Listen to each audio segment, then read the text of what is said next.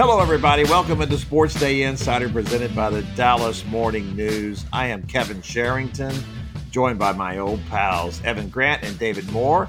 David, how was your Memorial Day weekend? Oh, Kevin, I couldn't be better, buddy. Thanks for asking. well, I asked, what I asked was how was your Memorial Day weekend, and you just said it was wonderful. Okay. And yours? That's great, man. Listen, I spent mine here. I heard you were abroad. Yeah, I was, well, I was not abroad, but I was uh, oh, up in upstate, upstate New, York. New York is abroad. I'm sorry. Pretty close. Yeah. You know, you're pretty close to that Canadian border up there. Uh, well, you we, know, we, we, call we consider them people foreigners down here. Well, we do. We certainly do. So it was nice, you know, is that my, my brother-in-law has his uh, field and supply. It's his uh, maker's mark uh, market. I mean, it's, it's that sounds like like one of Maker's the, Mark. Maker's Mark Market. Maker, yeah, there you go. It was. You, did you bring me some nice. bourbon? They had some of that, as a matter of fact, but no, I did not bring you all any. any I didn't bring oh. y'all anything, as a matter of fact. Uh, when was the last uh, time you brought us anything?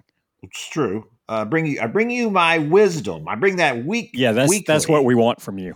That's uh, that must be that must be the gas. that must be why floating, I'm gassy. I am floating this podcast with my wisdom. Bloating, you uh, said you're bloating this podcast. No, floating. Bloviating. have you got any more dad jokes you like to do? Bloating this. Holy cow! He has the book right in front of him. It's like a Skip Bayless line from 1984. Golly. Um, so, Evan, how was your Memorial Day weekend? Oh, Kevin, it was great. We um, spent Saturday overseeing the installation of the new stairwells in the house. Um, and then uh, we had a lovely. You didn't install them yourself? You no, didn't? we did not.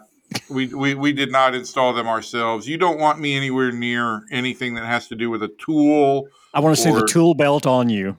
No, no, it's it's not a good look. You know, my father, my father came from a family of craftsmen. Um, he did not inherit that gene.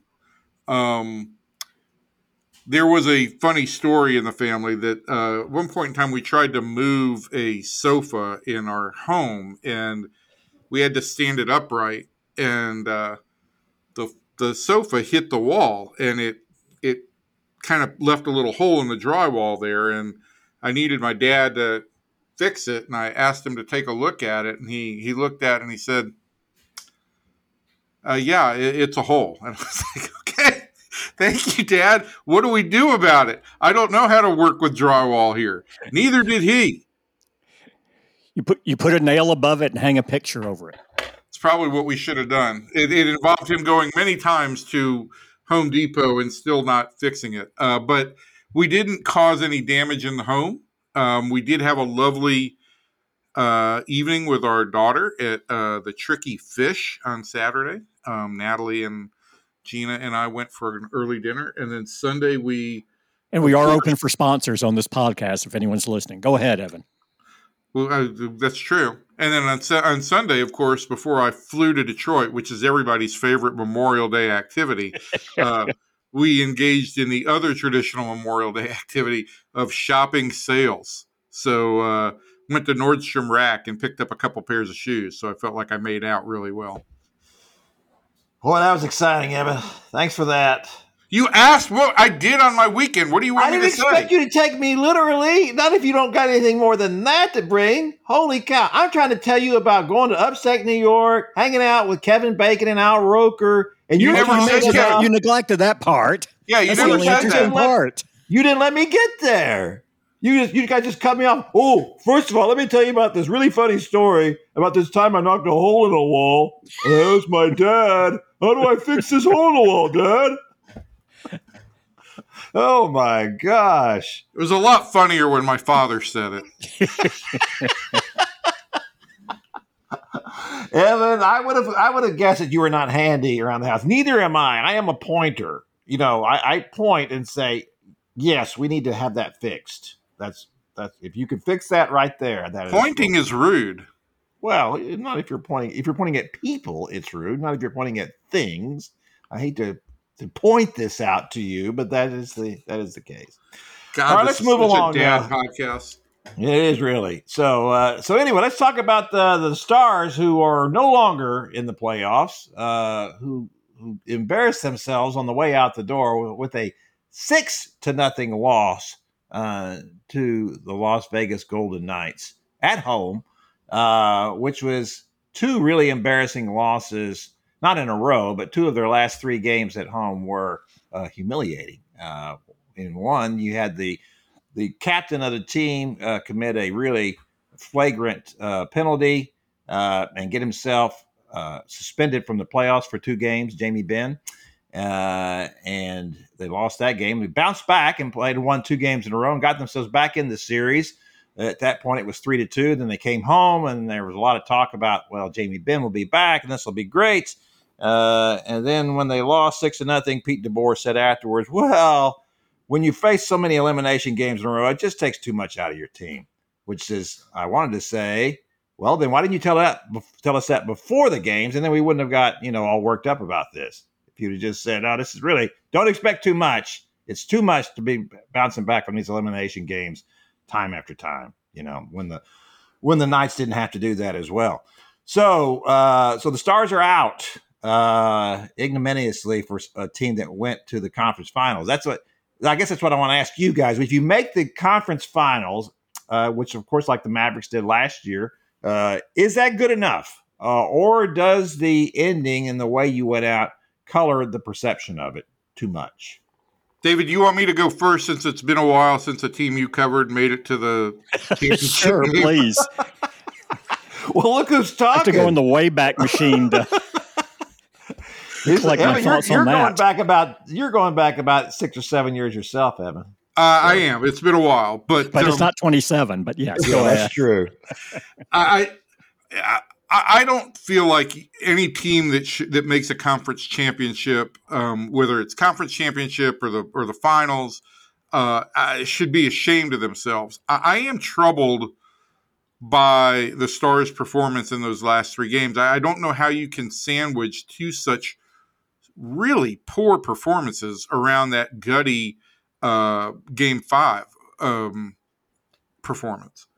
I, it's it, it, was that part was troubling, but I, I, think that look, the older I get, and maybe um, the more uh, uh, the more disconnected I get, I just understand that winning championships is hard, and and I think fans need to understand that too. I, I I get the passion and everything, but winning championships is exceptionally difficult. And when you make it as far as the Stars did this year, and you make it as far as the Mavericks did last year, is, is it disappointing that you didn't go all the way? Sure, but it's a season to be proud of. David, yeah, several things. One, the the way the series ended, it reminds you that you can't afford to get down 3-0 in a series and really think you have a chance to win it. Uh, you look at NHL, uh, only four times in NHL history has a team gone down 0-3 and come back to win a best of seven series. Uh, you also have that same dynamic playing out in the Eastern Conference Finals in basketball this weekend, where a Celtics team that went down 0 3 came back and tied it 3 3. And everyone's saying, wow, for the first time in NBA history, you can have a team come out and and overcome this. And certainly Boston is favored in this game. It's at home. They lose by 20, 19 or 20. So, you know, it just underscores what Pete DeBoer said is true. When you get to that stage and you've played that long and hard, I think it's beyond the I think it's beyond the physical strain. I think it's the mental strain of having that many must win situations and you can't escape it on your off days either, right?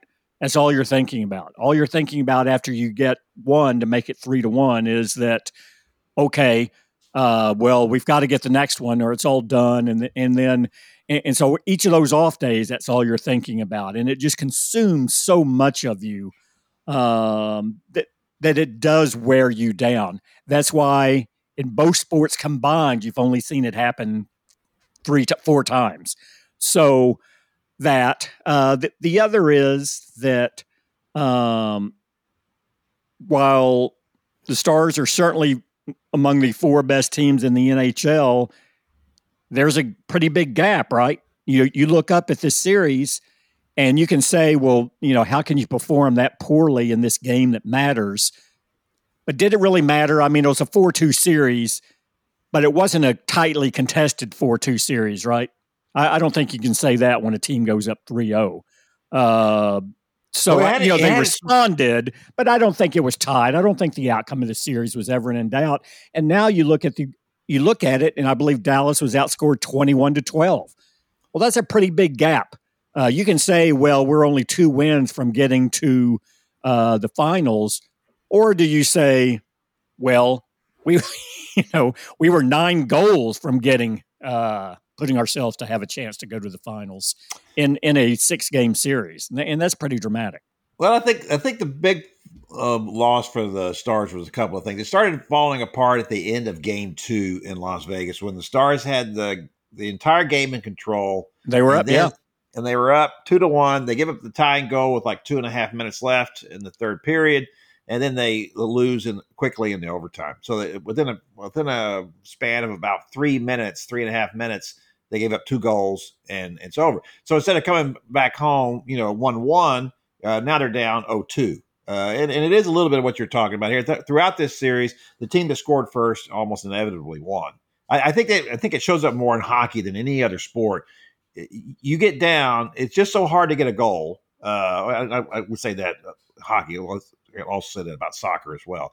But you get down, uh, it just it's hard to come back unless you're going to get six goals in a game like, uh, Las, Las, Vegas did. You know, Jake Oettinger uh, was up and down and all over the place in this series. I asked yeah. if if if uh, if so many games in goal over the course of the season, it was in the upper 70s. I'm not sure what, what it ended up being uh, but it was a lot, and and nobody really does that anymore. Everybody has a tandem goalie, and uh, it's a little bit like you know catching. You know, uh, you just don't catch that many games. You don't see catchers catching 130 and 40, you know, 50. And everyone anymore. gave the Stars the decided edge and goal going into the series, right?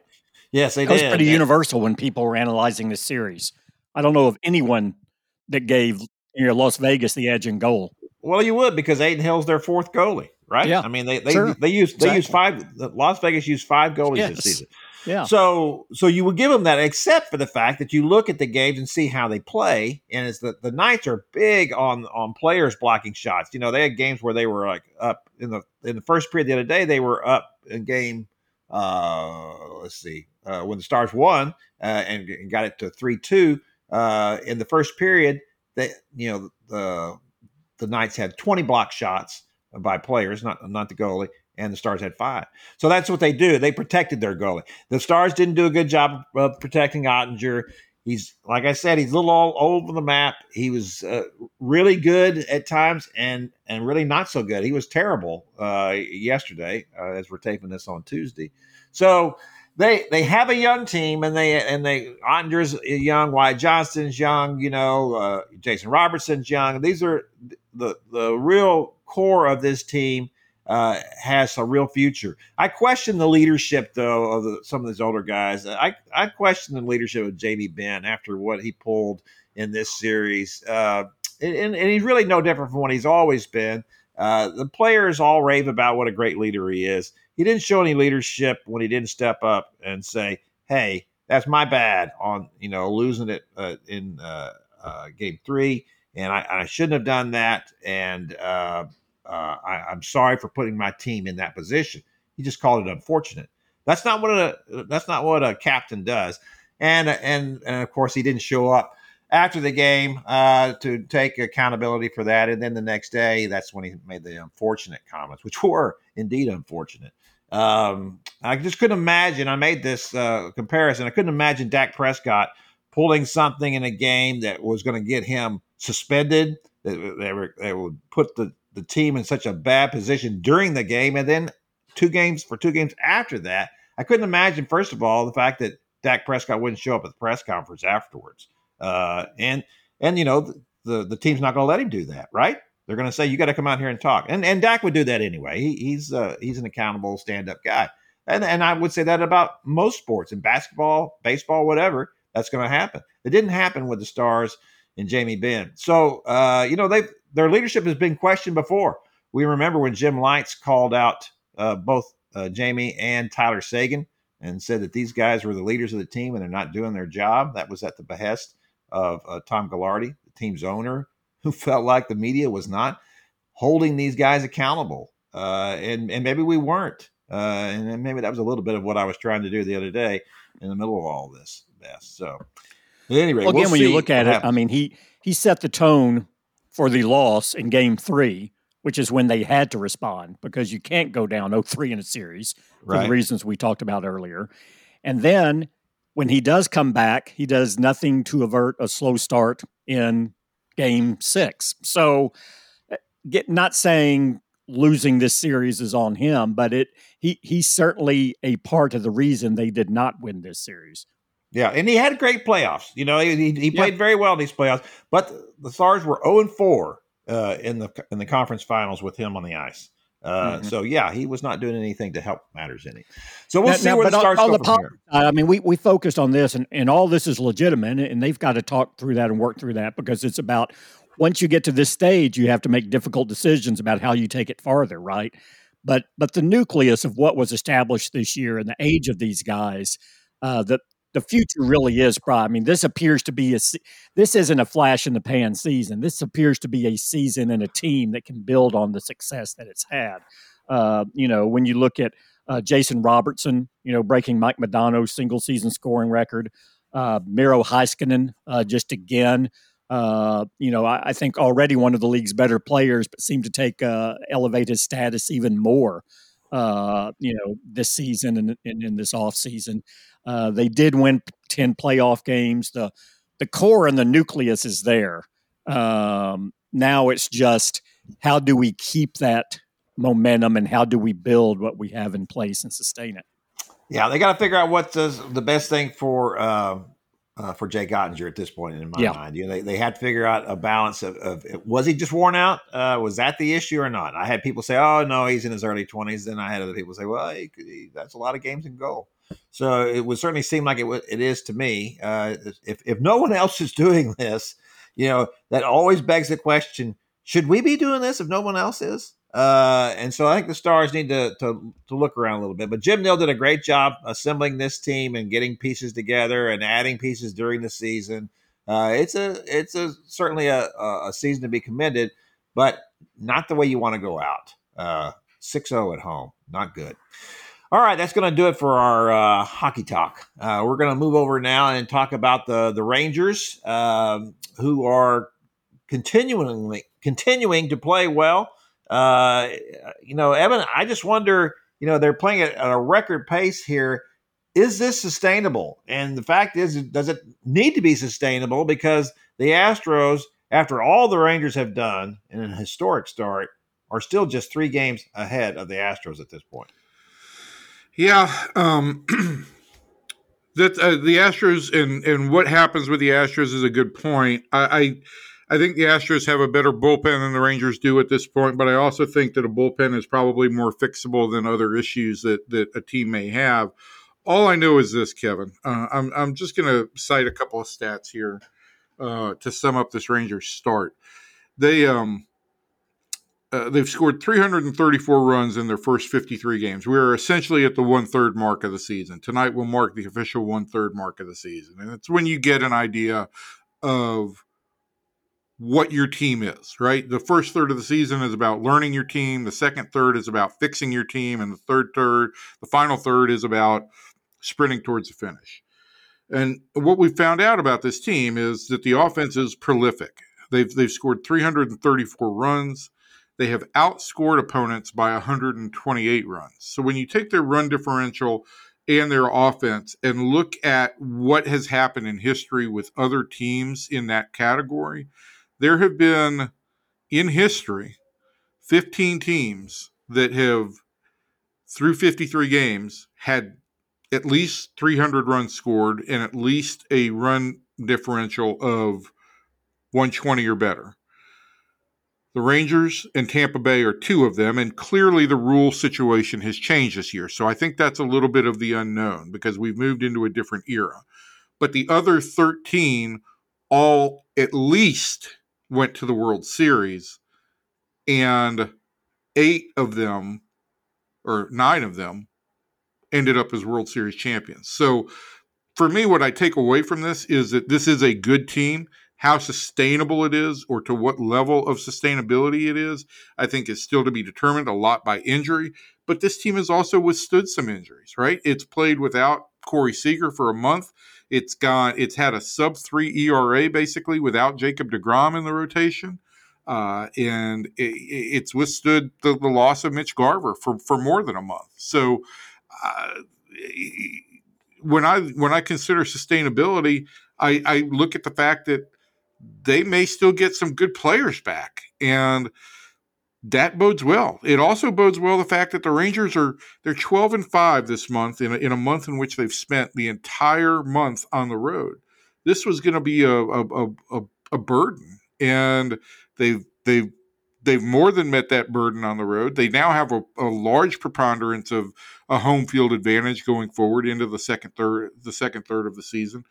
All the arrows point up for this team. It's hard for me to pick out something and say, well, this is not going to continue. I, I guess if I was doing that, I'd look at the guys who don't have track records. Um, you know, Leody Taveras is off to a great, great start. He'd be hitting second in the league if he had another 10 plate appearances. Josh Jung should be the favorite for the American League Rookie of the Year. Will there be some adjustments to him made as he gets a little bit deeper in? Obviously, Ezekiel Duran has just absolutely thrived and he's out for the next 10 days. But maybe those guys regress a little bit, but I do think that you've got a good combination here of talented young players and veterans who are still in the prime of their career that allow for this team to kind of not have too many big lulls. Uh, and when you talk about sustainability too, it's let's assume those those numbers, the run differential compresses, which is a reasonable expectation. Still, you have some room. I mean, look at what their run differential is the rule, you know, them and Tampa Bay is a great point. But again, look at the gap between them and Tampa Bay and the rest of the league in run differential at the moment, which tells you that, uh, you know, I, you know, Kevin, I know you'd like to talk about regressing to the mean. Well, I agree with that completely.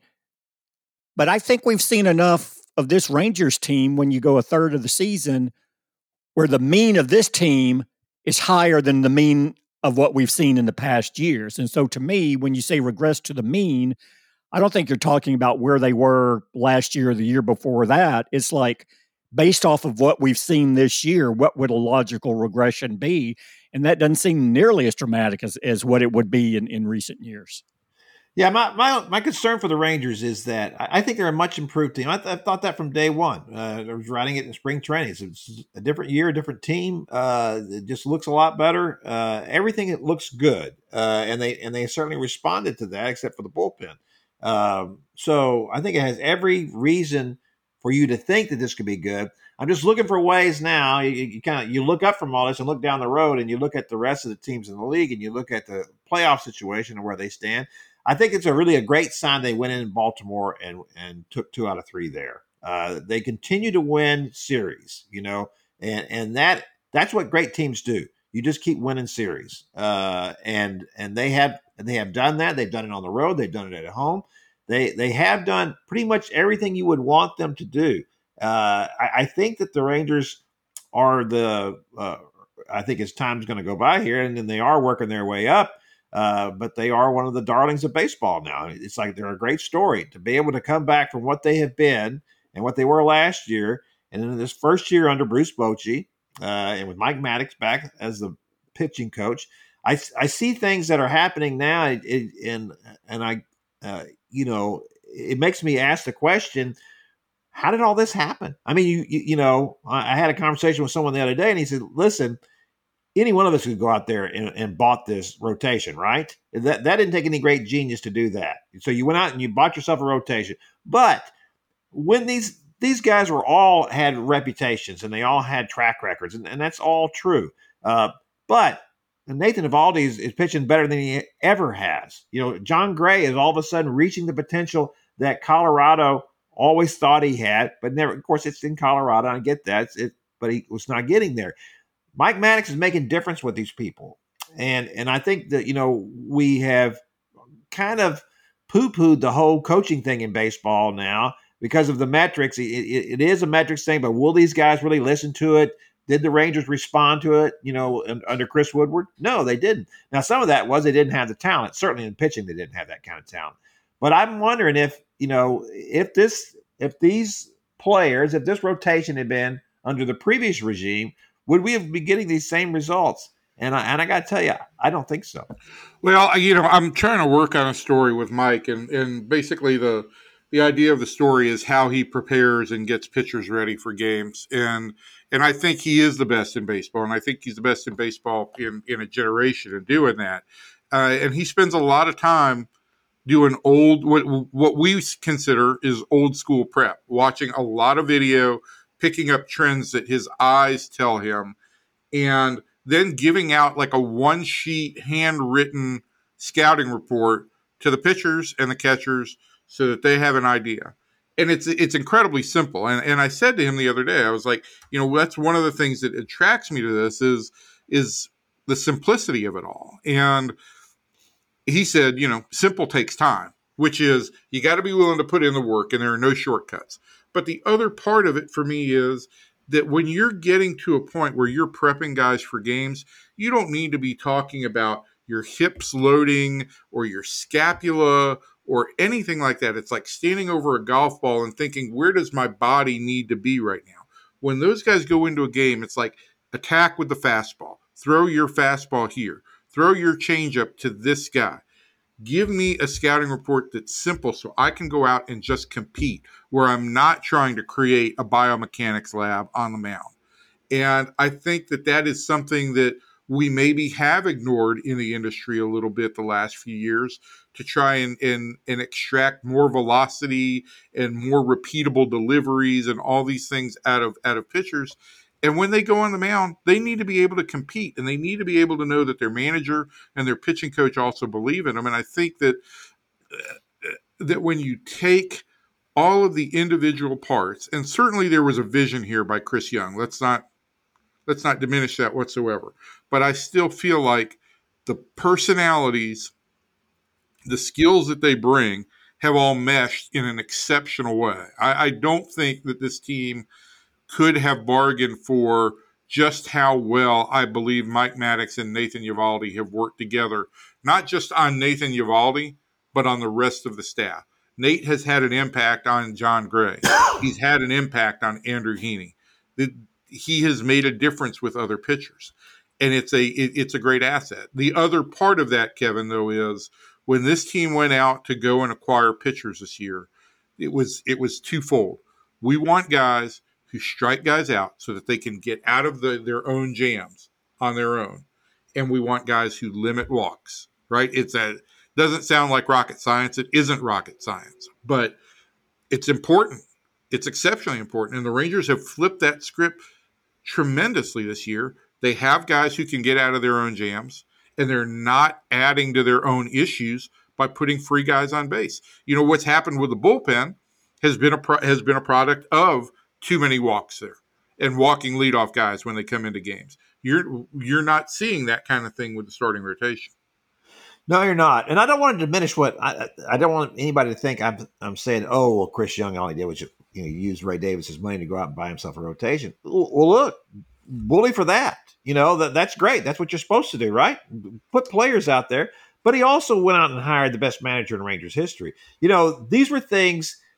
It almost feels a little bit like like what Chris Young did was what a really greedy fan would do, right? well, why don't we go out and get the best manager we can get? Why don't we go out and get the best rotation? And, it, and there was always somebody in baseball who would tell you, oh, well, you can't do that. You know, here's why, and here's why you can't do those things. Well, Chris did those things, you know, and, and they got these guys here, and now and now they're performing uh, like you you would hope they would if you right. spent that kind of money on it. And and fans are still complaining about why didn't they spend money on the bullpen? And I, I've I've tried to tell fans, look, this team had so many issues to address over the last two years. And they've invested over $800 million to do it. And they've addressed their, they, they, they prioritize their issues. And the biggest priorities were make our everyday lineup really good, make our starting rotation really good. You can't address everything. Every team has a flaw. The bullpen is fixable, and I expect that the Rangers, you know, they called up Grant Anderson, and we can get into that a little bit. Uh, I think that they will probably look at some other internal options here in the next month, but I expect that come July they're going to be active on the trade market. Acquiring relievers is, you know, it, it is the e. I, I don't want to say easy, but relatively speaking, it is the easiest thing to do at the trade deadline. God forbid you have an issue at catcher or at first base or in the middle infield. Those are real problems. You have to go out and get a couple of relievers. There are there are non-contenders that have extra arms available. So, what do we expect from Grant Anderson at this point? I'm not. It's not a guy who was ever on my radar. Uh, so, obviously, they brought him up as you alluded to uh, in your story today, to the fact that he's 26 years old, a little more seasoned, maybe uh, can handle this kind of uh, promotion a little bit better. Yeah, I, I, mean, I think Marc Church and Alex Speas both have better stuff, but I but I also think, look, Church is 22, um, just went up to AAA uh, last weekend. Um, Speas was out of baseball last year. He's dealing at Double A, but I think the Rangers feel like they, you know, let, let's give them just a little bit more time. Anderson has a really good slider that he has developed. Uh, he uh, he's been really effective, particularly against right-handed hitters. Um, the Rangers have, have, struggled there on the relief side, and so the the process of looking at internal options starts with with this guy, a guy who's a little bit more experienced, who throws strikes. I think his strikeouts per nine is 16 uh, this season, um, and isn't walking guys. That's been that's been the issue. And the other thing for me is if you look back at Grant Anderson the last three weeks, he's basically been pitching multiple inning uh, outings. So, you know, the Rangers, I think one thing Bruce Bochy has done a lot of is rather than have, since he doesn't have the ability to go to a, a, a pitcher for a one batter stint, he will call a guy up to uh, to get out of an inning, pitch an inning, and then pitch the next inning.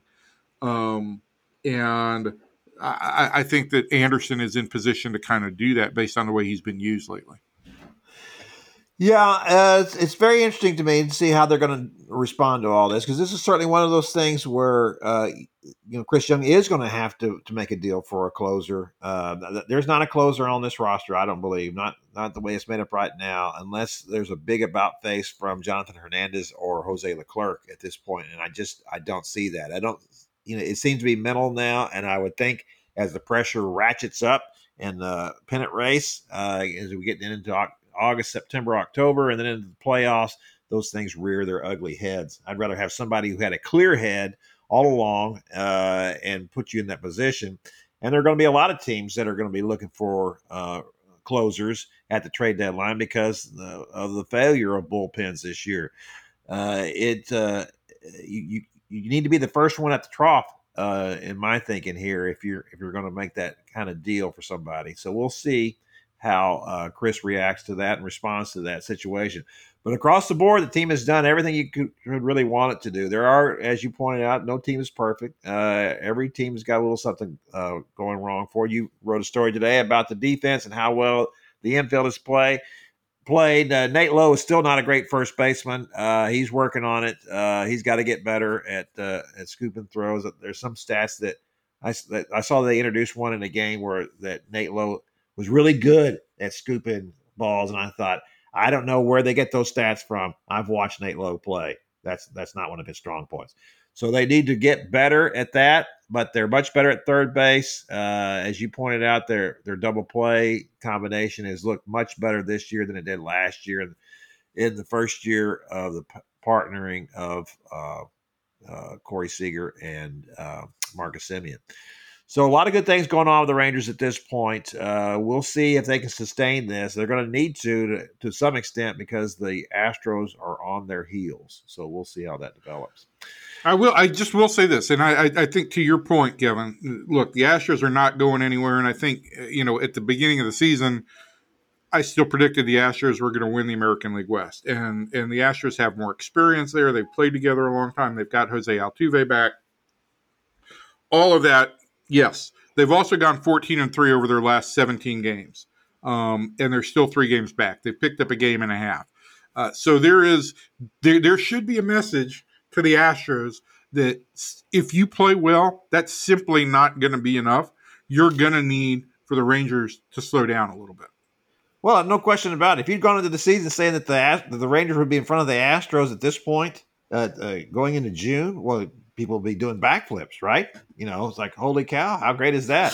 Yeah, I mean, you know, even when the Astros were going bad, if you look at the ESPN's power rankings, they still had the Astros in the top five and six teams. Uh, so it shows what the, the national reputation and, and it's a well deserved reputation that, Houston has formed over the last few years. Uh, one of the more dominant teams in baseball, the evil empire, even what some people are saying. So, uh, yeah, uh, it, it's just one of those situations where you, when you, they it doesn't always come along when you have an opportunity to make something happen, and you got to make the most of those when you get that opportunity. And I think Com- they are completely agreed, and and that's what the Rangers have to do. And you know, I, I think there is one issue that I've had a lot of guys in baseball mention to me over the last two years is the movement of the draft to the middle of July, where it's just two weeks ahead of the trade deadline kind of slows the trade deadline down early because so many evaluators and so many special assistants are focused on the draft right up until middle of July or the early part of July. And so teams aren't out seeing as many pro players right now as they typically have. Um, and that's a problem in developing the market a little bit. And that's interesting.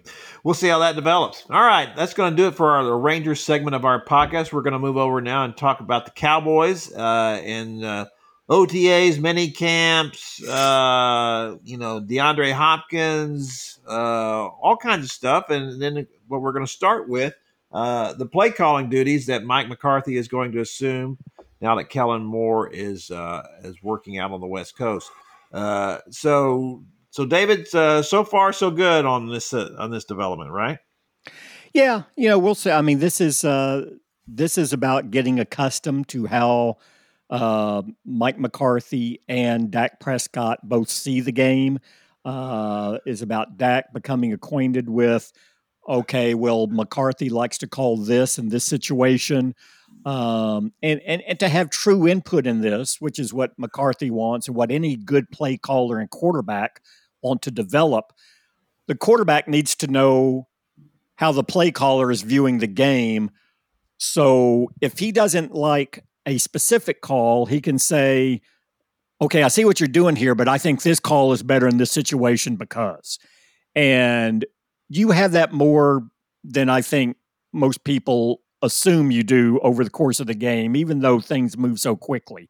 Uh, the, the, the quarterback has to be comfortable with the call, but he has to understand if he doesn't like that specific call, what is the play caller trying to achieve there and give the option versus what it is. So I'm not saying there's a lot of internal debate, but actually you have that debate now. That's what that's what OTAs and, and, mini camp and I think part of training camp is about is for um, you know Mike McCarthy and and and Dak Prescott to really kind of vet this and get that rhythm on the best way to communicate when you're on the clock and to do it quickly and to do it as seamlessly as possible because again, this is, you know, Kellen Moore is the only person that Dak Prescott has had in his ear for the last four years. Uh, play calling uh, over the course of the week, going through the game plan. Okay, this is how we're going to approach it. We're going to do this. We're going to do that. Uh, now the rhythm's different. The uh, the approach is different.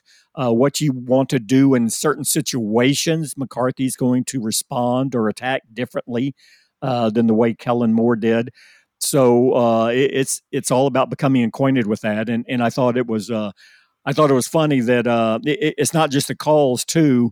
Dak Prescott said last week when we talked to him that um, that Pittsburgh accent and that Mike McCarthy has is a little more pronounced when things are moving quickly, and so he actually made a call and he went up to the line last week and turned and he said, "Is this what you wanted?"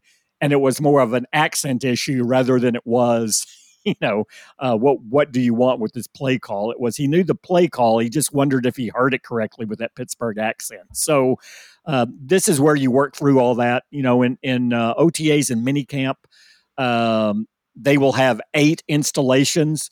That means they're installing eight different phases of their offense and defense with every practice.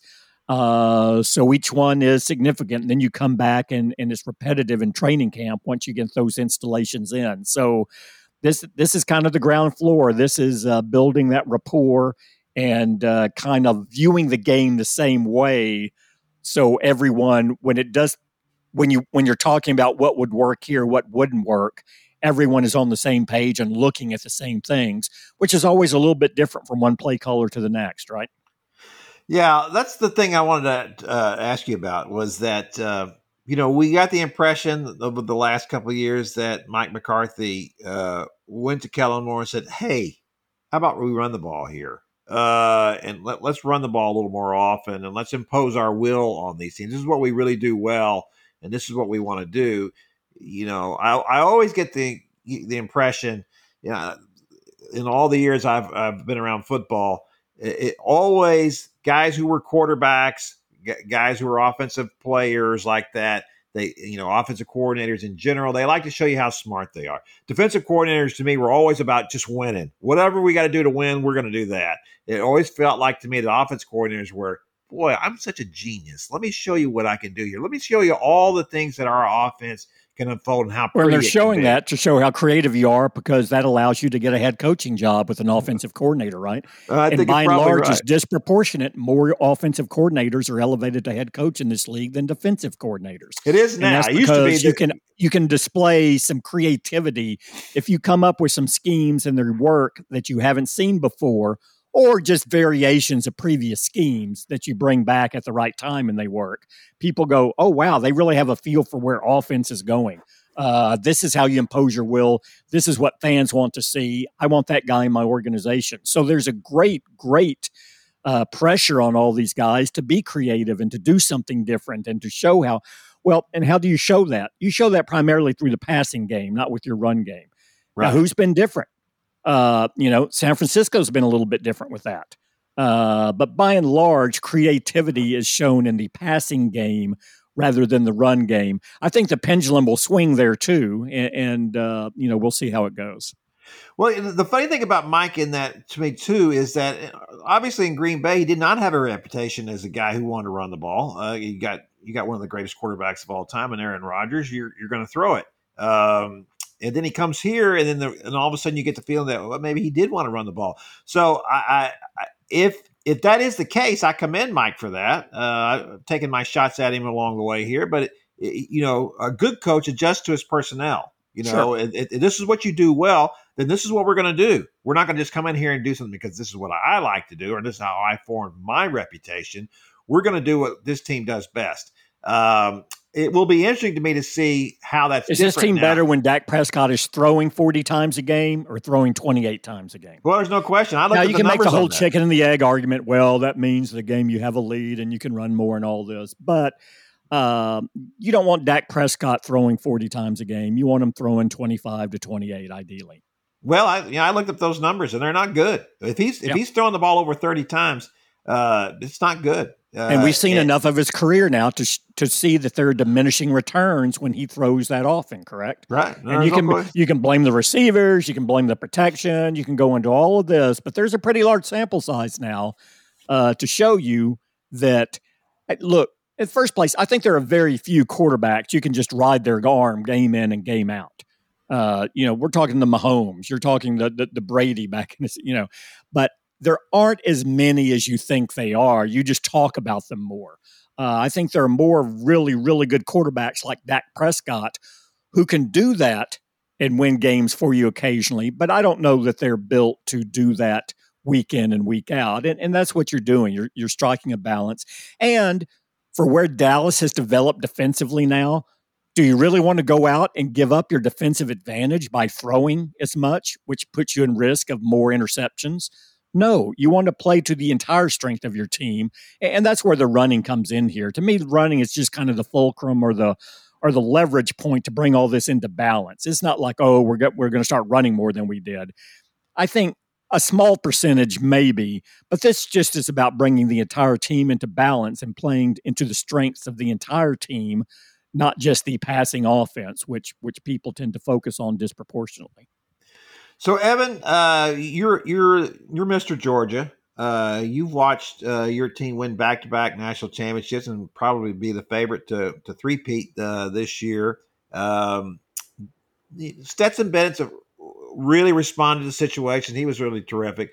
Uh, do you believe though that in today's NFL that uh, you could you can run the ball and win?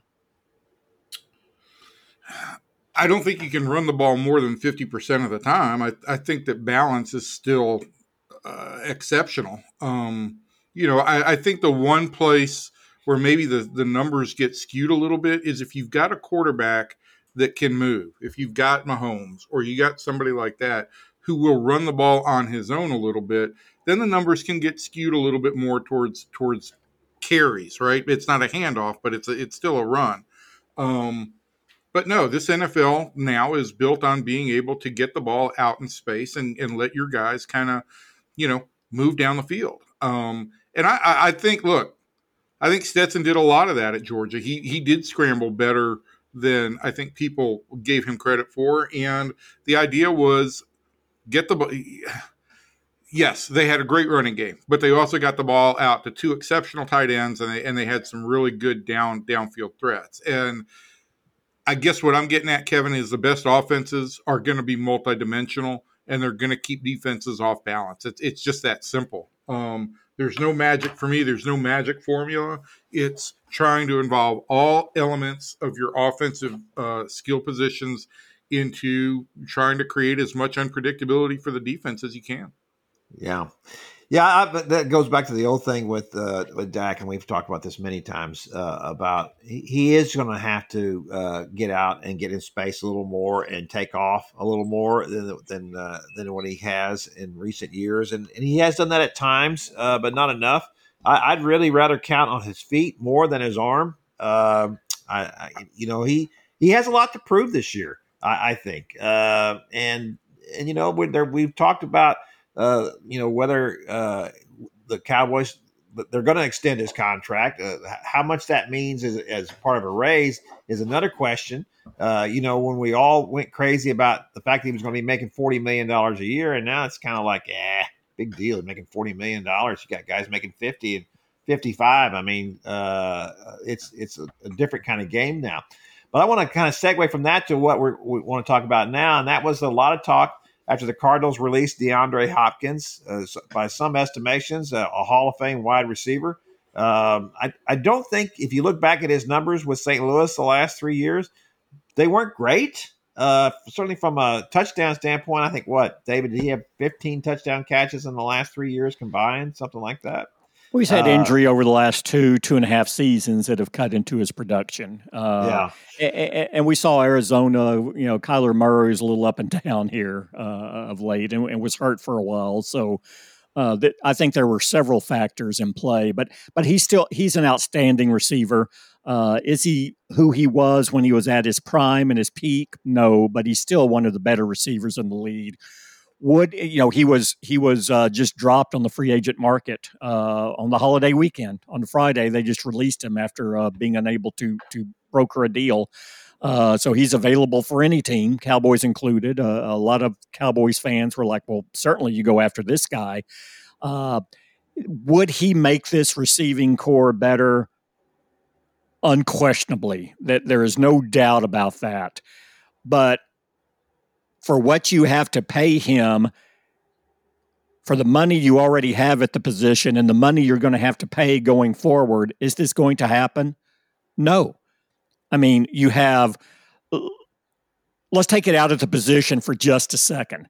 Um, what do you have to do financially in the coming year, year and a half? You have to re-sign CeeDee Lamb. You have to re-sign Trevon Diggs. You have to re-sign Micah Parsons, and you're going to redo Dak Prescott's contract. Uh, those are your four financial priorities at this point over the next 12 to 18 months. Um, so you have to have the flexibility to do that. Now you can go back. Well, are you saying if you give Hopkins money now, then you can't do any of those? No, you could still do them, but one is a lot harder. Two, you're going to have to cut some other players you don't really want to cut either. And you're going to leave yourself thin in other positions. Now let's look at it strictly from the wide receiver position. You're about to pay CeeDee Lamb big money. He's going to go over 20000 a year in a contract, uh, coming off his rookie contract to, to lock him down. Uh, Gallup's in the second year of a deal, a very good deal that paid him right around 70 million. Um, and you just got Brandin Cooks in. Now, if you hadn't gotten Brandin Cooks, traded for Brandin Cooks in March, and got him at such a reasonable number, I think Dallas would have seriously explored going after Hopkins now on the free agent market. But you got Cooks for basically he's on the books for you know under 4 million this year. Now you're going to pay Hopkins 15 million to, to work him in. And now that you have Cooks, who is your second receiver, Hopkins would be arguably your 2A or your 3 receiver. How much is that worth when you're looking at your payroll? So it just doesn't it just doesn't match up. He makes more sense for some other teams than he does Dallas right now. Yeah, I don't, I don't uh, question any of that. I, he's terrific, and and I would make the argument that I would rather have DeAndre Hopkins and Brandin Cooks simply because sure. uh, because uh, I, I, believe that you know, for, for everything that CeeDee Lamb brings, he's not a he's not a tough receiver. You know, he's not a guy that's going to be, you know, he doesn't really outfight people for the ball that much. He's not breaking tackle. DeAndre Hopkins is a monster out there. You know, yeah. he, he's the kind of guy that this is exactly the kind of receiver to me that that Dak needs. But the point is, just what you said. But you already got Brandin Cooks, who's pretty good. You know, he, he does something different. He stretches the field. And we'll see if, if, if Dak's able to take advantage of that. There have been times over the last couple years. He's been much better throwing the ball down the field. Uh, we'll see if, if that makes a difference with him and what he's able to do. And you know, it's always a great thing just to have a guy who's stretching the field, right? I mean, sure. When when of the cow? I mean, Michael Gallup has done that for the Cowboys a little bit at times, uh, but not on a consistent basis. Uh, that just makes now you have two better. guys who can do it, and Cooks and Gallup. So I think Absolutely. that's going to. And now you have three really good tight ends who can operate underneath. So I think. Uh, uh, while in some ways it's subtle the difference in this offense from this year to last year, I think it's going to fit much better for them and how they want to attack defenses, and is more and is better over the course of the game and fewer risks uh, than we saw Dak take in this last uh, last year. Yeah, I don't think there's any question about that. We don't we don't like to see Dak in that kind of situation where he's taking risks. I, I, don't always believe in his decision making ability when it comes to the risk reward factor uh, of him thinking that I can I can fit this throw, I can make this happen. I, I don't believe in his ability to do that. Uh, uh, not all the time. Uh, and and just what you said, it only takes a few mistakes to really throw a game uh, haywire. You know, you you you don't really want to be doing that. And I, and I do think that the more things they can do to kind of make this attack a little bit more like San Francisco's, uh, in which they don't ask too much of the quarterback. They're going to we're going to be very physical. We're going to impose our will, and this is after all football, right? Uh, that is one of the things you want to do. And in the playoffs, it's worked very well for the 49ers. Now they've run into a wall, uh, but uh, each each year in the playoffs, but I, I think that, that Dak is a better quarterback than what they've ha- what they've been putting out there sure. for the last few years. And so I, I, think if if the 49ers ever get to that point where they have a, a, quarterback who can do those kind of things for them, and they may have that now, uh, we'll see what they do going forward. And what is one criticism else? of the Cowboys through all these years been? It's like, well, you spend an inordinate amount on the skill positions, and it leaves you leaves you short defensively and in some other areas. This is the most well balanced team they've had in a long, long time, and they're spending more on the defensive side of the ball. So you're not going to spend as much on the skill positions. And having said all of that, when Minnesota drops Dalvin Cook on the free agent market, the running back, in a couple of days here, we're going to have the same groundswell about, well, God, go out and sign Dalvin Cook. Now, based on what we've seen running backs sign for, that's uh, a I, I would say that's one you should explore even more and, and has more traction than than Hopkins. A lot easier to, to, to, get those now. It is amazing to see the, the salaries for wide receivers in the last few years. I would Oh, never yeah. have predicted this would have happened, you know, because I've always felt like you could find wide receivers in the draft. You can find them in different places. And why are we paying? That was why I didn't have a huge problem with the Amari Cooper thing. I just felt like that, you know, with CeeDee Lamb, he, Yeah. he's your number one. You know, I, I wasn't sure that Amari was really into the, to that whole thing. He wanted to think that he was the the alpha dog and not CeeDee. Temperamentally, was he a number one? That was always Yes. the question, I think, with Amari. Yeah, and so, so to me, those were always questions, and and, and so I, you know, it's funny to see uh, uh, how one position has fallen so far on offense, the other one has risen so high, and uh, and I don't really think that it's justified exactly either way. Uh, I, I think running backs are a little more valuable than what they're what they're showing, and we'll see what happens with Dalvin Cook. Is a great example. All right, that's going to do it for our uh, our podcast this week. We thank everybody for coming in. We'll be back next week to talk a little bit more, maybe talk a little bit about golf and what's going on with the local tournaments here at Colonial and also at the Byron Nelson, if that's what we're going to still call it. Uh, so, from everybody in here to everybody out there, thanks, and uh, we'll see you next time.